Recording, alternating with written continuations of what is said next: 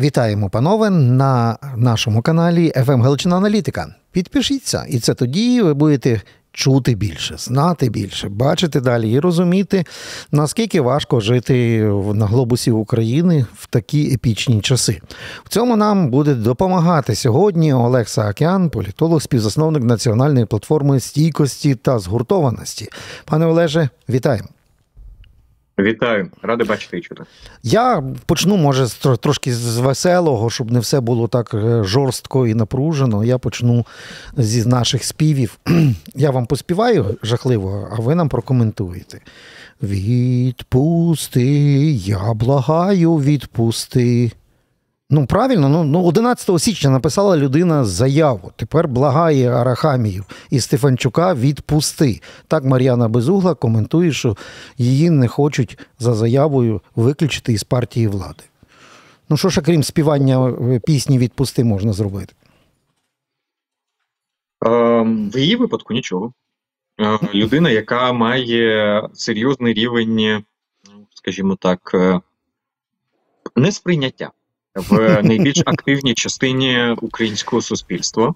Яке дипломатичне а, слово, Олег, підібрав. Я шукав, я старався, я старався. А, в неї немає механізмів публічного тиску через це. В неї немає репутаційного ресурсу, яким можна було б авторитетно щось заявити і сказати. Відповідно, вона опинилася в ситуації, коли а, є свій серед чужих, чужий серед своїх, а вона зараз чужа серед всіх. Вона із тої команди пішла, і в іншої команди немає. І от це той цікавий випадок, коли вона чужа серед всіх. Це Тому, той власне, випадок, коли... ситуація... Це той такий випадок, коли в мемах пишуть, дівчина йшла до успіху і прийшла.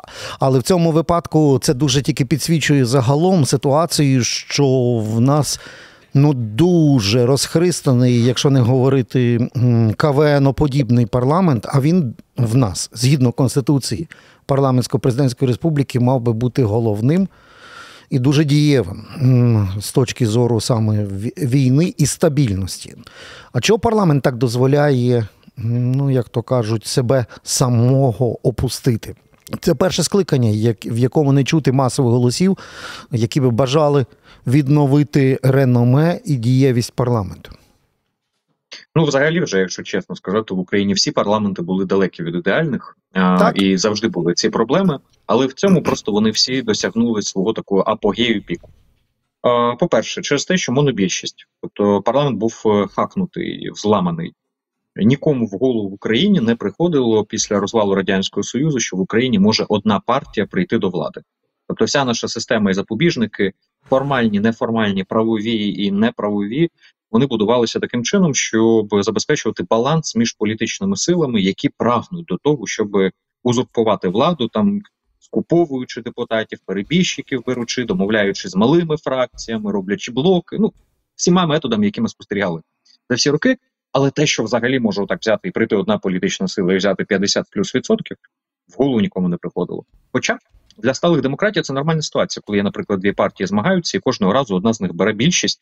Але тоді є і опозиція, яка так само складається з великої партії, яка формує тіньовий кабінет міністрів, наприклад, і, власне, вона є, ну так, на, на півкрочку ну, менше... Класика, на контрастах працюють, завжди є альтернатива так. озвучена і показана. Але в нас, на жаль, це все так Але... не виглядає. Але в нас традиція інакша, і це хакінг фактично відбувся раз. Угу. По-друге, такої кількості людей, які взагалі не від політики, хвилі туди звід усіль, всіляких, хороших, поганих, фахових, нефахових, абсолютно різних, але принципово не політичних, її не було. Це також друга стала точка зламу. І третя – це війна, власне. І в цих умовах зрозуміло, що відбувається згуртованість влади в цілому, пожорщення вертикалі виконавчої гілки влади, і в західних державах сталої демократії, знову ж таки, формуються там уряди на цій єдності, яким чином? Опозиція доєднується до влади, і опозиція мовчить. Ну, тобто, от всі уряди там Черчилля, якщо взяти, ці міністри, вони принципово це політичний консенсус був, що вони не виходять з публічної позиції нікуди. О, бачите, а в нас трохи інакше, бо в нас ні про уряд національної єдності, ні про технократичний уряд воєнного часу, ні про якісь інші, е, крім теоретичних розмов, практичного в, в політичній площині немає. Важ не даремно ж платформа стійкості і згуртованості. Тут якраз парламент і про стійкість, і про згуртованість, але є ще одна стійко згуртована спільнота, там завжди честь мундиру зберігали, і вона була максимально замкнута. А тут Служба безпеки України однією рукою своїх же зрадників виявляє цілу мережу підзвітну, і яка стукає ФСБшнику в Крим, а другою рукою Романа Семенченка, цілого керівника департаменту цілого захисту національної державності, звільняє, тому що це він тридцять клоунів ганяв дивитися, що там роблять дівчата в спальнях і в, і в ванні з Бігус.Інфо. Ну тут якось не, не про стійкість, ну ніяк, і не про єдність, а про дикий крінж. Натяк зрозуміли, буду лаконічніший у відповідях. З приводу а, парламенту просто останню думку. Завершу, що власне ситуація, в якій ми опинилися, вона має під собою системні причини, і інакше воно не могло статися, на жаль. Парламент зараз бунтувався на а, безуглі, на мобілізації, і налякалися всі всередині з того, що парламент заявив свою суб'єктність і сам, власне, злякався її. І далі не знають, тобто модель не сформована. І зараз стоїть питання не тільки стійкості, згуртованості, але й реконсолідації в цілому в Україні інституційної і просто владної. Ми переходимо до довгої війни, і нам необхідно вибудовувати нові моделі співпраці, які би дозволяли би згуртуватися не в коротку дистанцію, а в довгу, в цілому. А якщо говорити про Службу безпеки і ситуацію з Бігусами, виникає два лише питання. На хіба було то взагалі робити? А по-друге, хто з влади віддавав наказ це робити? Тому що є друга частина, про яку забувають. А, а що, Семенченко сам не міг проявити ініціативу, а потім з'ясувати, що ініціатива наказуєма, і, і на ньому все заткнеться, закінчиться? Таке можливо, безумовно. А, але, а, з, ну, скажімо, з дозвону йому по телефону журналістів, і з того, як він відповідав, ну не виникає враження, що це була персональна його ініціатива, раз. Угу. Два. А, ну, це як мінімум. Два моменти, які зараз забувають. А, це те, що м, якщо це було розслідування в рамках там нарко, збуту наркотиків тощо, то ця стаття – це юрисдикція поліції. Відповідно, є поліція. Ну, так. Хтось мав звертатися до прокурора для ен ес ер де, тобто для прослуховування, зйомок і так далі. Якийсь прокурор мав давати дозвіл на це. Тобто є ще люди, яких немає ані в інформації, яку ми бачили від ес бе у, ані в розслідуванні Бігуса. І в мене виникає питання, в розслідуванні Бігуса їх нема, тому що просто ними здехтували заради того, щоб дати цю картинку, і в них нема потреби? Чи ними знехтували свідомо через те, що десь потрібно було брати дані, ну, зокрема, перевірку там прикриття, неприкриття, номери, зокрема, прізвища тощо. І тоді виникає питання, чи не за цю тишу співпрацею не заплатила одна з інституцій, яку ми не бачимо ні в розслідуванні, ні в інших інформаціях. В такому випадку, якщо ми припускаємо, що є певні, хто залишився за скобками, тоді виникає питання, хто давав з влади наказ ес бе у, чи прохання передавав провести такі заходи, і відповідно, хто зараз, можливо, середини влади, дав таке саме прохання до іншої інституції допомогти вивести на, на чисту воду тих, хто проводив.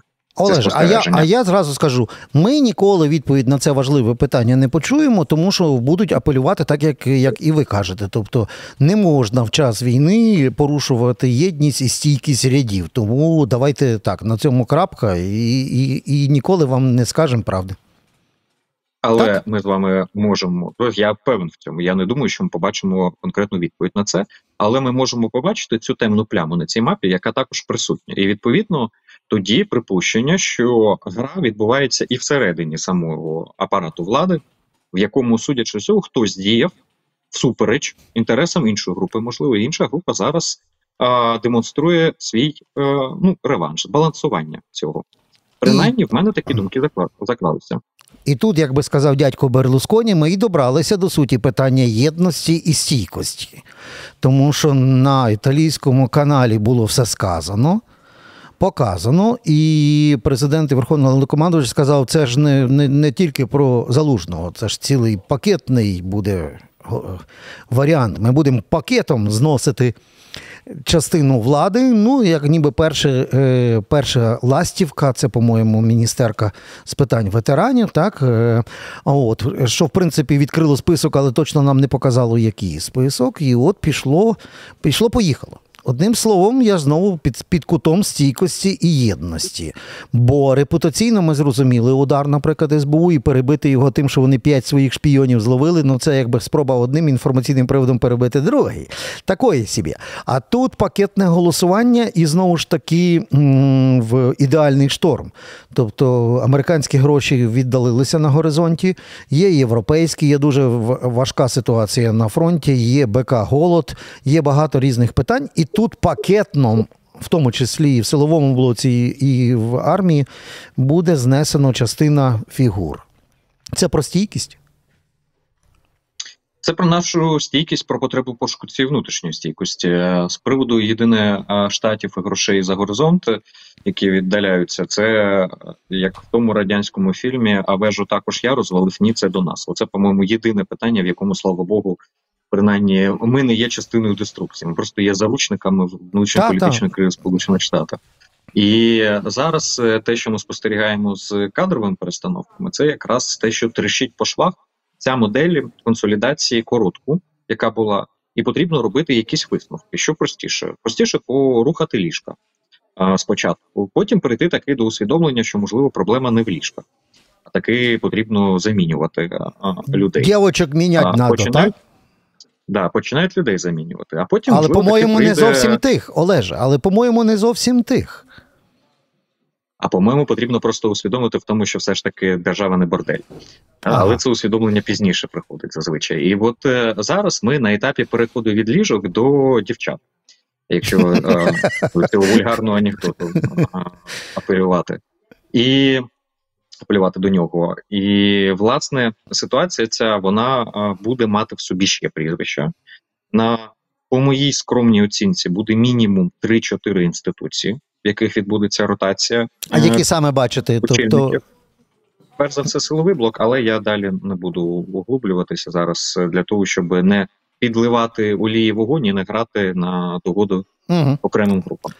Нехай цей процес сам відбудеться, є люди, які ним займаються, їх політична відповідальність. В будь-якому разі ротації всередині влади проводити – це виключно прерогатива влади, вони мають повне на це конституційне і будь-яке право. Але чи слушний Але... момент? Ось, ось в чому питання.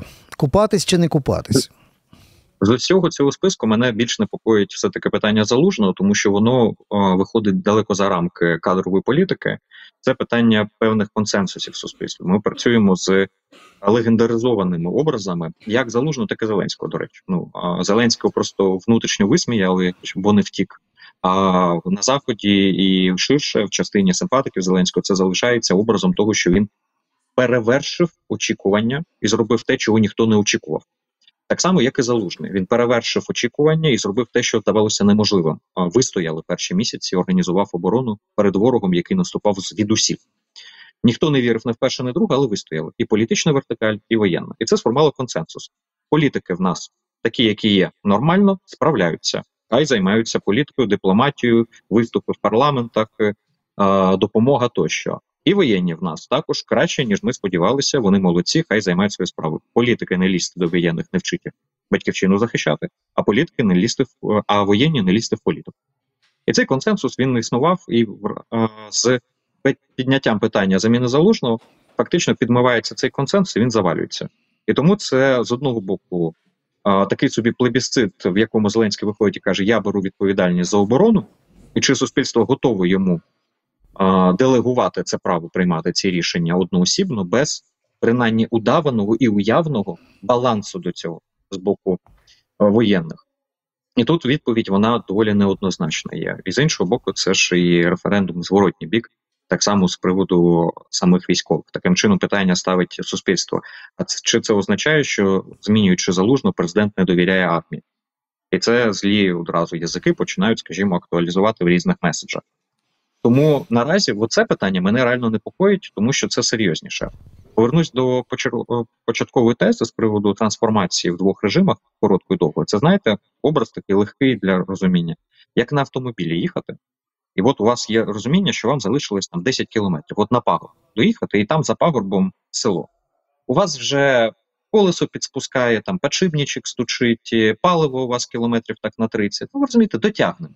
Це все таке другорядне зараз, за кермо, всі зібралися, це нормально. З цим розберемося, коли доїдемо, станемо на підстопі.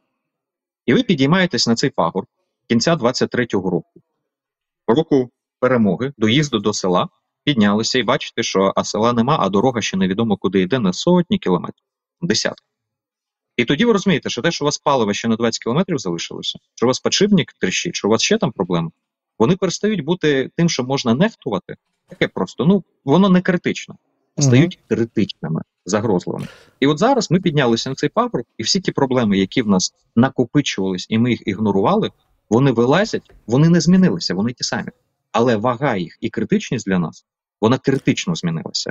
Так, і отут в таких випадках має бути нестандартне рішення. Ну, тут, не, не, ну, як то кажуть, лайками не пройдеш.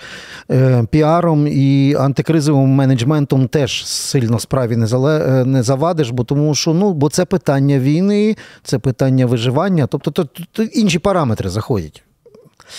І чи є оце усвідомлення, що треба вже нарешті пробувати це вирішувати не інфантильно, по-кавенному, а серйозно, системно, причому з врахуванням най- найкритичніших, найгірших сценаріїв і закладаючи якусь систему міцності? Тобто має запрацювати нарешті фул-пруф, як мінімум, система? Чи цього ще нема усвідомлення в, в, в Києві, в урядовому Мені кварталі? Мені здається, що воно поступово надходить, і окремих осіб воно з'являється. Але критичного його ще усвідомлення немає. Зокрема, через те, що немає спроможності в сьогоднішньому стані реалізувати всі необхідні ці заходи. І тому а, не, не віра в спроможність і розуміння значних вад всередині системи, вони витісняють думку про те, що все це може бути критично, і ці загрози вже будуть поруч і прямо перед носом.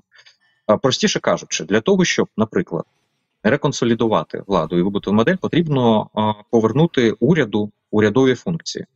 Не тому, що там якісь політичні суб'єкти чи ще щось, а тому, що внутрішня політика вже має переходити з режиму ad-hoc ручного керування, в якому вона могла бути і проявляла свою ефективність на початках, в довгострокове планування.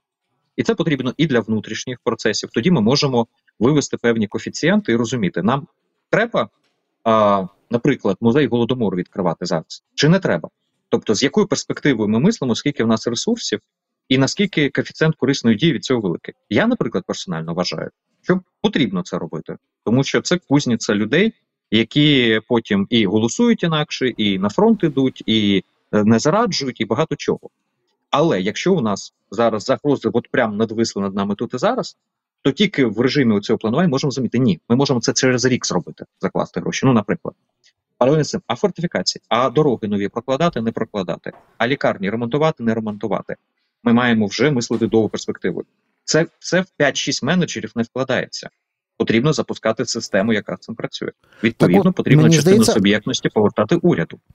Так, я все а, зрозумів, тільки група п'ять-шість менеджерів, про яких згадано, і вона стала мемом, їй навіть нічогісінько не загрожує, а консолідації саме от до того повернути, як мінімум, уряду право бути виконавчою гілкою влади та ще й е, в, з голосуванням, як то кажуть, та? Тобто з тими всіма елементами дискусії і демократії, а не перетворитися на додаток до однієї лінії телефону.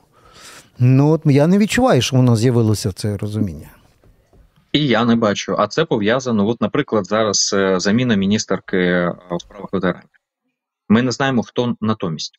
І це погано. Спочатку мало б бути заявлено, що от ця людина, і, відповідно, пані Лапутіна подає відставку. Це було б розуміння того, що, значить, кадрово є, і, значить, людина є, яка готова взяти відповідальність, і, значить, є план, що потрібно змінити і як. Одна справа – це сказати, що було погано. Супер. Через це пані Лапутіна йде. Але що має натомість бути? Під що ми не беремо наступного менеджера? менеджера? Це говорить про те, що поки немає цього бачення, хоча розуміння проблеми, того, що має бути інакше, воно, в принципі, вже проявляється. От, зокрема, відставці Лапутіної. По уряду це і питання кадрів, це і питання нормативки, це питання неформальних домовленостей. Зрозуміло, що ніхто уряду одразу не віддасть повну автономію в умовах війни. Все одно є головнокомандувач, є ставка, є централізація прийняття реалізації рішень в коротку перспективу. Тобто в будь-якому разі перекос все одно буде, але його потрібно змінювати з абсолютного поступово, повертаючи, повертаючи, чим ми далі, далі, далі перспективу розширюємо, планування. Цього як... поки що не бачимо, але це Олеж... необхідно для виживання. Олеже, як сказав би один верховний Андрей, який є володаром цієї телефонної трубки, для цього потрібна політична воля. По, по, ну, от почекаємо, по-перше, на політичну волю, щоб повернути в Україну парламентаризм, а уряду можливість бути виконавчою гілкою влади. Але ситуація зараз десь, якщо ми сьогодні використовували навіть цю аналогію того анекдотика та, про реформу і підвищення коефіцієнту корисної дії від борделю, то ну, от, от, один борель приїхав у бордель. Та, от сьогодні. Я перефразовую це, от, от такий каламбурчик. От Європа, на відміну від США, включилася в цю фінансову підтримку вдовго, бо п'ятдесят мільярдів – це ж вдовго. Та? От, але вони ж так само, так, але вони ж так само бачать всі ось ці речі, які, про які ми говоримо з вами. Все, це не секрет Полішинеля, тобто вони все це теж добре бачать. А, і, і, і що? Є ризик, що якщо затягнуть з тою політичною волею зробити ось ці необхідні кроки, то вони на нас махнуть рукою чи не відмовляться навіть попри ось цей весь бордель? Не махнуть рукою, але підтримка України буде на мінімально достатньому рівні. Треба розуміти, що підтримка України наразі, і чому вона вже вдовго відбувається, це усвідомлення того, що це загроза для європейського простору і для Європи. Тобто нарешті Україну почули, і почули Росію, яка заявляє, що вони будуть а, атакувати куди завгодно, кордони не завершуються ніде, і оцю всю їх єрість. Раз. Другий момент. Ця підтримка для нас необхідна. І питання того, наскільки в нас тут всередині бордель чи ні, це питання нашого іміджу і репутації, яку ми можемо конвертувати в щось бонусно вище, розширювати рамки і можливості, більше підтримки, системніше, в різних напрямках. Від цього добробут всередині, від цього кількість жертв, яка буде по результатах війни, залежить, багато чого залежить від цього. Але мінімально базової катастрофи не буде, тому що тут інтереси сходяться, і більше. В, на Заході, ну давайте так цинічно, доволі прагматично скажемо, значній частині з тих, хто нас підтримує, не особливо важливо, що тут в нас всередині. Їм важлива прогнозованість України і стійкість. І він каже, да хоч диктатуру прямо ви себе зараз ведете, але будете чітко прогнозованими і робити те, що необхідно для оборони і так далі, навіть на це плюс-мінус частина би закрила би очі. Все одно в ЄС нас завтра не візьмуть, з цим будуть розбиратися пізніше. Але при цьому, коли в нас хаос, і коли в нас все це ще і помножується на те, що в нас отакі от всякі з переслідуваннями, розслідуваннями журналістів ситуації виникають, то тоді ми втрачаємо і прогнозованість, і керованість, і образ своїх. Ну тут або хрестик, або труси. Потрібно хоча б щось мати, а не просто демонструвати, mm-hmm. що ми такий собі буря в склянці. От так, чому треба було підписуватися на ФМ Геличина Аналітика, тому щоб, власне, почути оці важливі висновки і аналіз від Олега Саакяна. Олеже, а я так на закуску, щоб теж з гарної ноти почати, теж гарним чимось оптимістичним закінчу. Ну, Євробачення, як мінімум в Україні, відбірковий конкурс, нам помогло видихнути. Дія лягла. Значить, після цього треба очікувати, що вийде міністр Федоров. Цифровий міністр вийшов, сказав, ніяких повісток, ні виборів, дії не буде. І ми видихнули. Ось яка приємна новина. Єдине, що налякало, він сказав, але буде шлюб в дії. Як то кажуть, є шлюб чи є розвод, ми не знаємо, це почало лякати. Ой, вірите, що якщо оголосять цифровий є шлюб, дія знову ляже? Ні, я думаю, вона не ляже. А, а от тут гру слів самі далі проведуть, але в Естонії єдина послуга, яка не оцифрована, найбільш оцифрованій країні Європи, це розлучення. О. Шлюб також можна, а от розлучення не оцифровують. Тому нам ще є куди прямувати і є ще в чому дивувати світ. От в цій веселій цифровій ноті в стилі Лас-Вегас, шлюб, за пару хвилин далі дискотека, ми будемо прощатися. Олег Саакян, дякую їм за аналіз поточної ситуації і до нових зустрічей у нас на каналі. На все.